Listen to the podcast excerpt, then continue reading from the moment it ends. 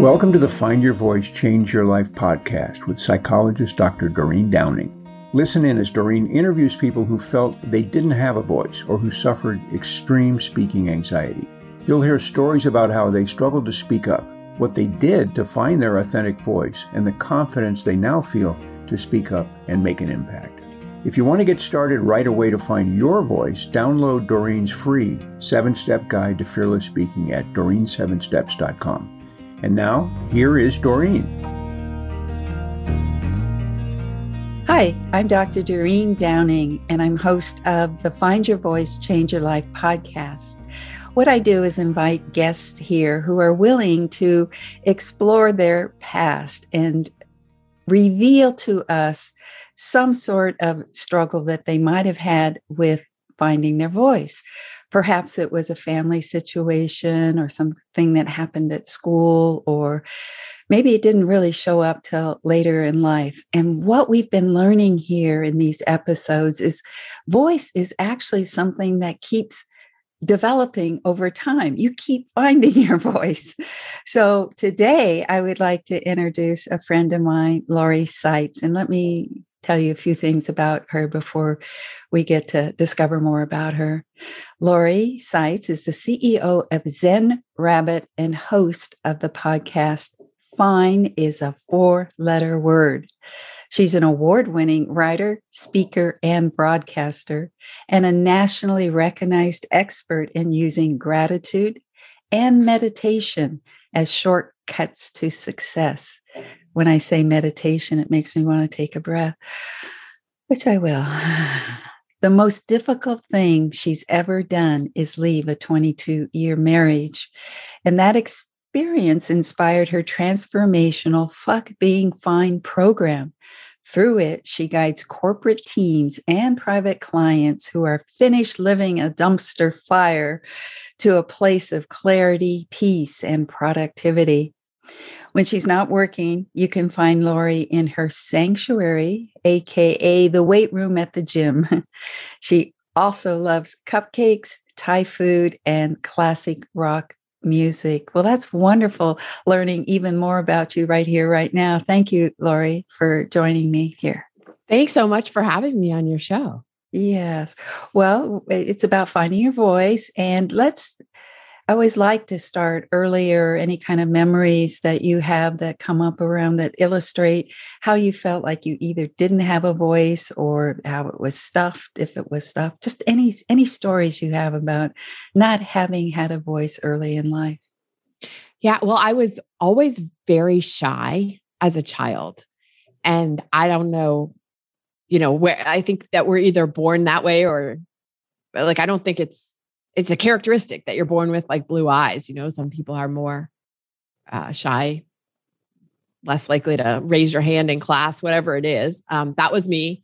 I didn't you know uh, hesitant to talk to strangers but at home where i was comfortable they couldn't shut me up. So it was so shy around people who i didn't know. Uh, yeah Wow. Well, that that dichotomy. I mean, in some ways, it feels good that you had a sense of comfort somewhere. A lot of people that I talk to, uh, family is the place where they don't have a voice. So, mm. it uh, what what birth order would you say? I'm the oldest. Uh huh. So you and the, I'm the oldest uh, for my parents, and I was the first grandchild for both sets of grandparents. Uh-huh ooh, kind of a special place. Yeah. So, what do you think? What happened at school that it felt less, you're less able to have a voice there?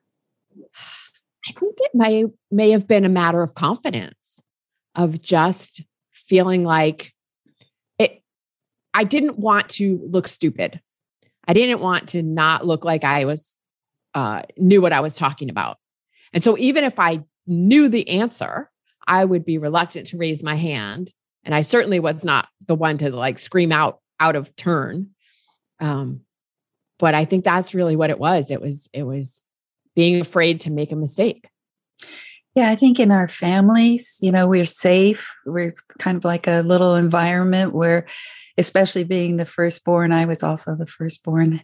It feels like the, we have lots of positive attention, and well, for those of us who got it. Uh-huh. uh, but when we go to school, it feels like there's a whole nother set of expectations. We're in a different environment. And not only that, there are peers, you know, other people. And to me, it feels like maybe early on we're already starting to compete. Mm-hmm. Yeah. And I'm not a big one on competition. Like I wasn't an athlete. I, I mean, I played some sports, but I didn't have super competitive um, drive. You know, that's not something that motivates me. If someone says, "All right, we're doing a contest," and whoever you know doesn't really motivate me, it never did. So, yeah, competition to me, I'm much, much more comfortable in collaboration. Uh-huh. Yes. Well, also, what happens in schools is that we start going for the grades, not necessarily competition, but ooh, you know, there's this kind of drive to get somewhere. And did you have any kind of like speaking? You know, a lot of times people talk about teachers who make them stand up in front of the class until they sweat. no, I don't have any uh, memories of that, that kind of um, humiliation or anything like that. No, I do. So I don't remember this, but I remember my mom telling the story over the years was that I came home from first grade with a spelling test and I was in tears because I had gotten a 96 and not a 100. Oh, that's saying a lot right there early yeah. on. Oh my. Yeah. So I was I was the one I had this perfectionist drive. Yeah.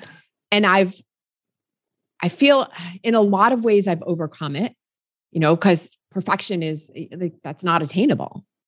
And you know, now that I've reached this stage of life, I I realize that and do it making the effort, doing the best you can, do working with what you got and moving forward from there, you know, creating like um, version 1.0 so that you can then go to version 2.0 and version 3.0 but it doesn't have to be perfect straight out of the gate yeah, well, that is cer- certainly a learning uh, life lesson that somewhere along the line you picked up because at that early stage, 96, oh no.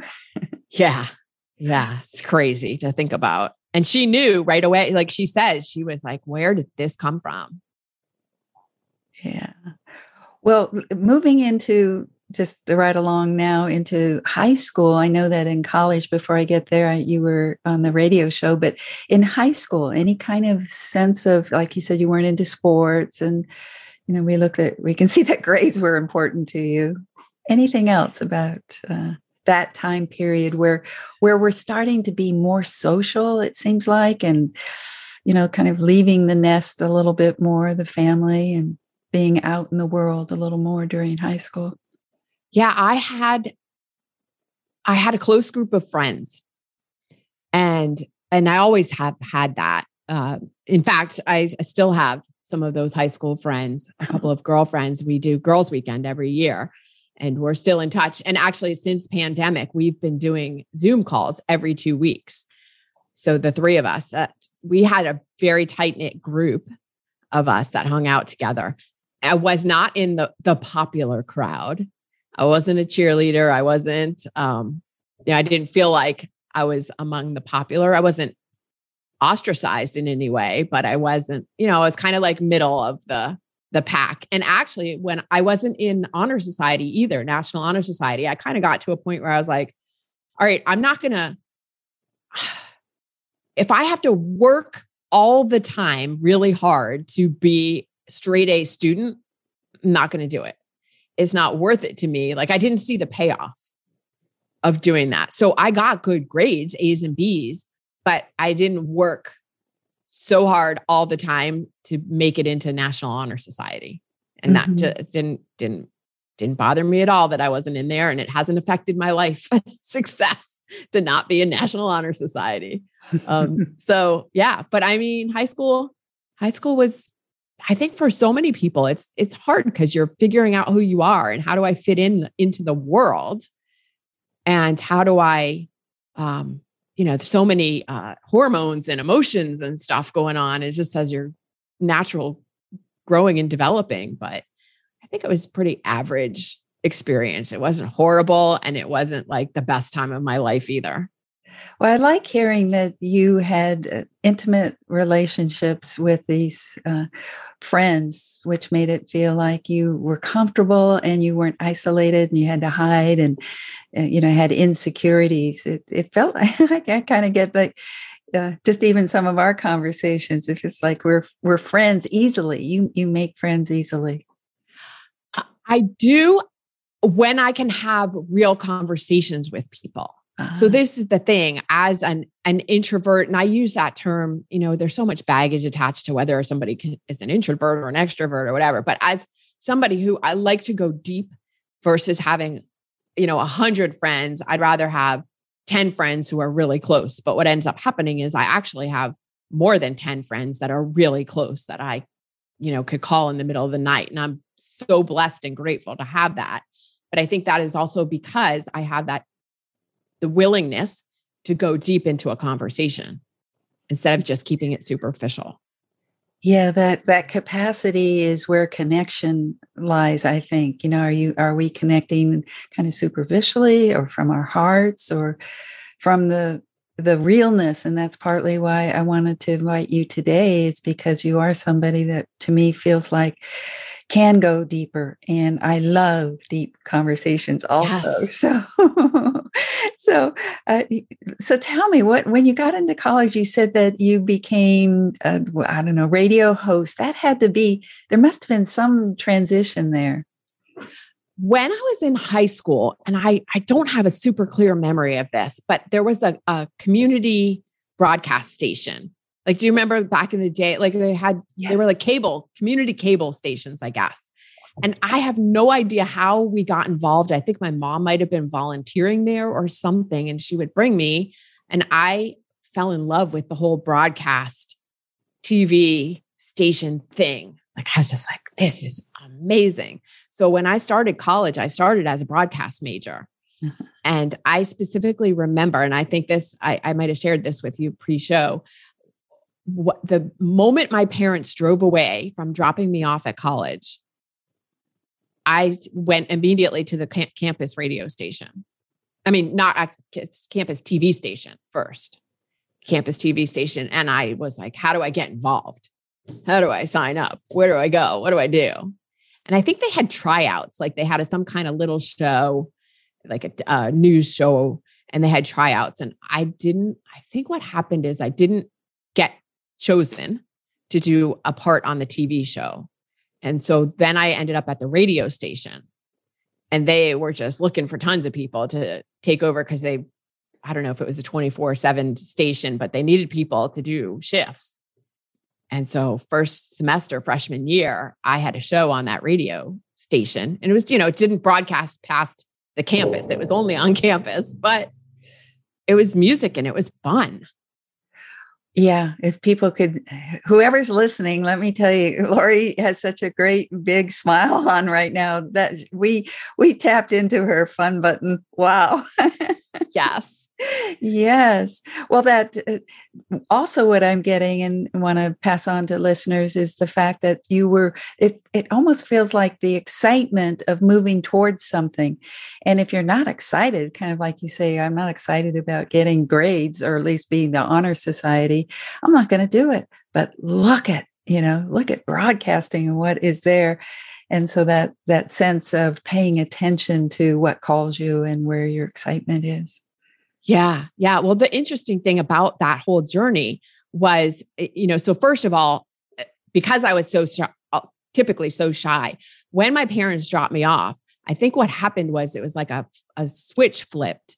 Nobody else is going to be around to talk for me.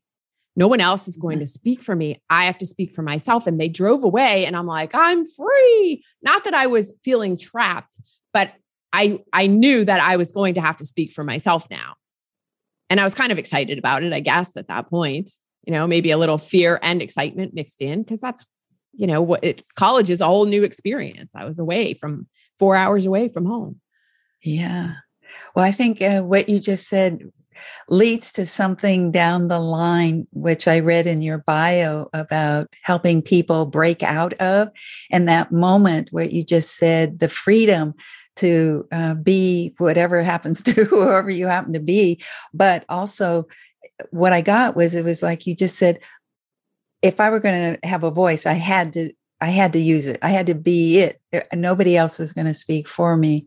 And I uh, would like to move forward then to how the transformation into i mean like where did, where did you start working and how did you get to be somebody who is so zen rabbit what is you know what's yeah. the journey yeah. So um, I actually didn't graduate college as a broadcast major. Two years in, I had a conversation with somebody who was working professionally at a radio station.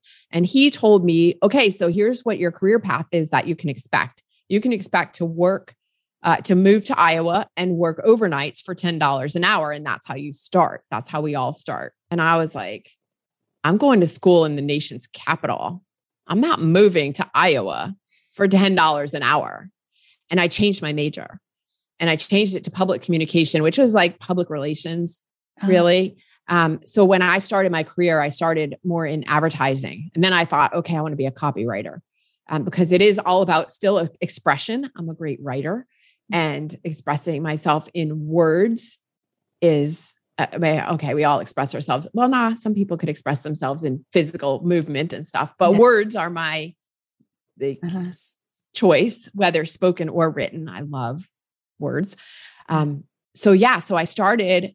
Uh, again, it's finding the right people the connection piece of connecting with people and networking started young started in college if not before um, of recognizing that connecting with other people is how you get to where you want to go. Like nobody's running nobody's you know you talk about like self-made people like self-made millionaire. No you everybody has to have help from somewhere. Mm-hmm. Yeah, well, already listen, people, listen to Lori having a voice here yeah, from from your life lessons and passing those on so easily, and the whole idea of you being somebody who heads out into the world and makes that same kind of choice. You know that we were to, I talked about before. You know, no to this, yes to that. No to this, yes to that. That feels like one of the patterns I'm picking up today. That seems to be be partly who you are, but also a model for some of the things that we need to uh, lessons and guides, guidance we need in our life around what to say yes to and what to say no to, and listening to that voice inside of us. Oh my gosh, that's so, so important. And I have not always done that. I, you know, we were, when you recap and you look back at 30 years, it looks like it was easy to make a choice to go this way and then that way and then do this other thing. But it was never like that, really. It never felt like that in the moment. Mm-hmm.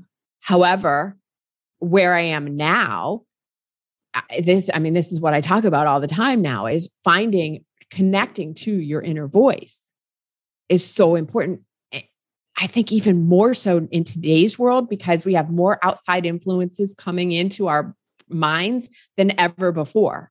I mean, when you and I were coming up, there was there was media, there was TV, there was radio, but there wasn't social media and constant 24/7 chatter going on outside trying to uh like I was going to say force, but trying to influence what you're thinking and how you're acting. And we have to trust our own inner self, get quiet enough to hear what our own inner voice is saying, to know what path is the, tro- the truest, most authentic one for us. Beautiful, beautiful. I was going to ask you, uh, it sounds like you kind of naturally went there when we're talking about inner voice, how to find it, her, him, they, and listen and then trust all the all, so say just a little bit more about finding the inner voice. My method of choice for finding the inner voice is meditation. I that's where i take people all the time is in meditation. There are other ways to get there. That's not the only tool you know there's a lot of a lot of paths to the center of the circle if you will mine is meditation. So actually, my mom took my brother and me to a meditation course when I was 10. So I was introduced to meditation at a very young age. However, I then did not use it for the next uh, 35 years. And it wasn't until she passed away in 2014 that I came back to consistently meditating. And it wasn't right away, but it was, you know, within a year or so after she passed, I found meditation again and started practicing consistently.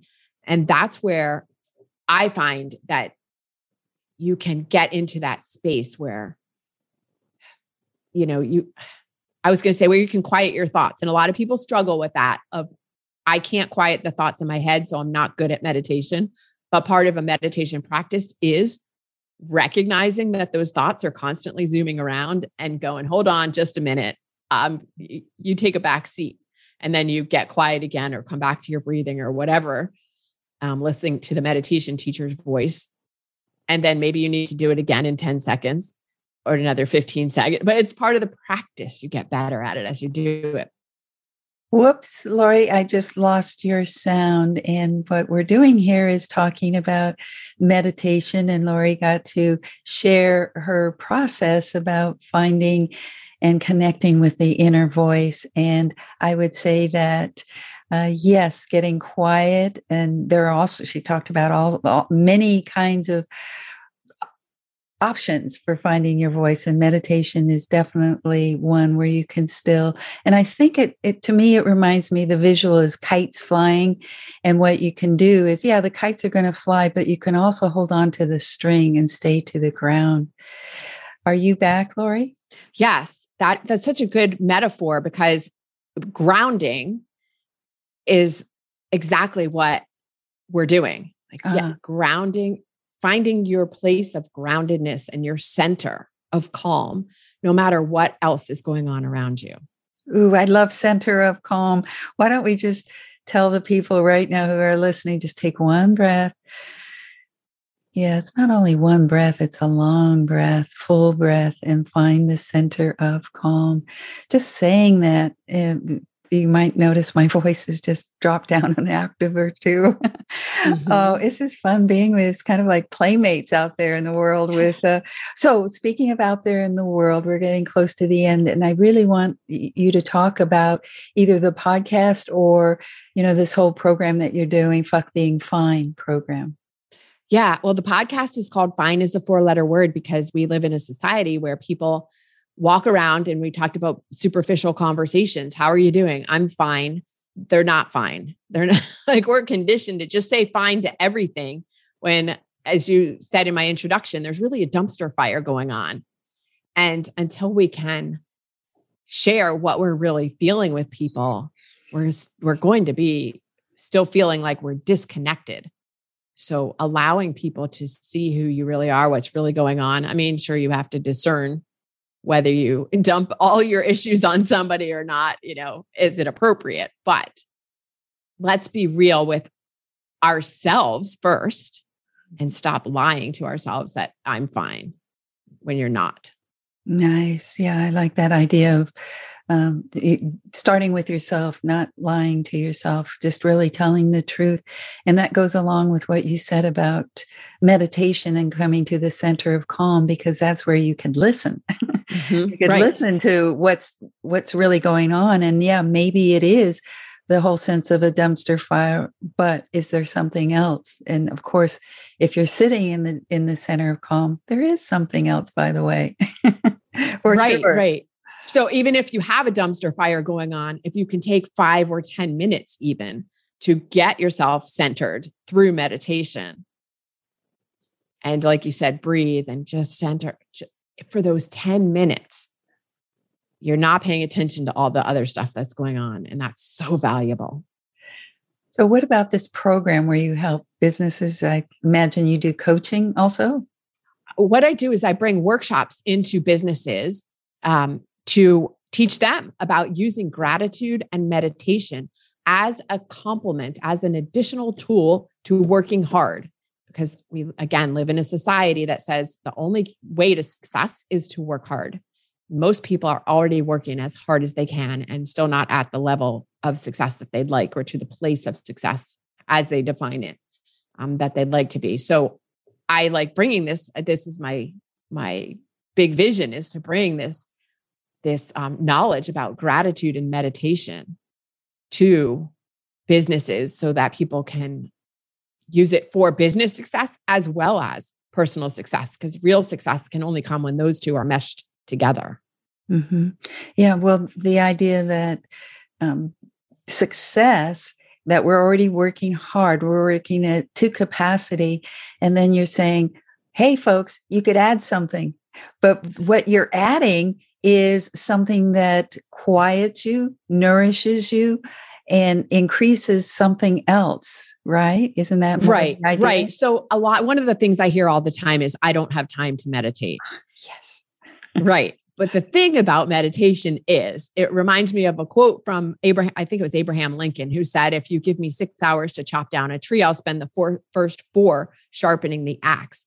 That's what meditation does. So instead of giving you another thing to do to add on to your stuff when you can come from a place of groundedness and it makes you more effective at decision making, it makes you more focused. So you actually spend less time in the doing because you're more efficient and focused there.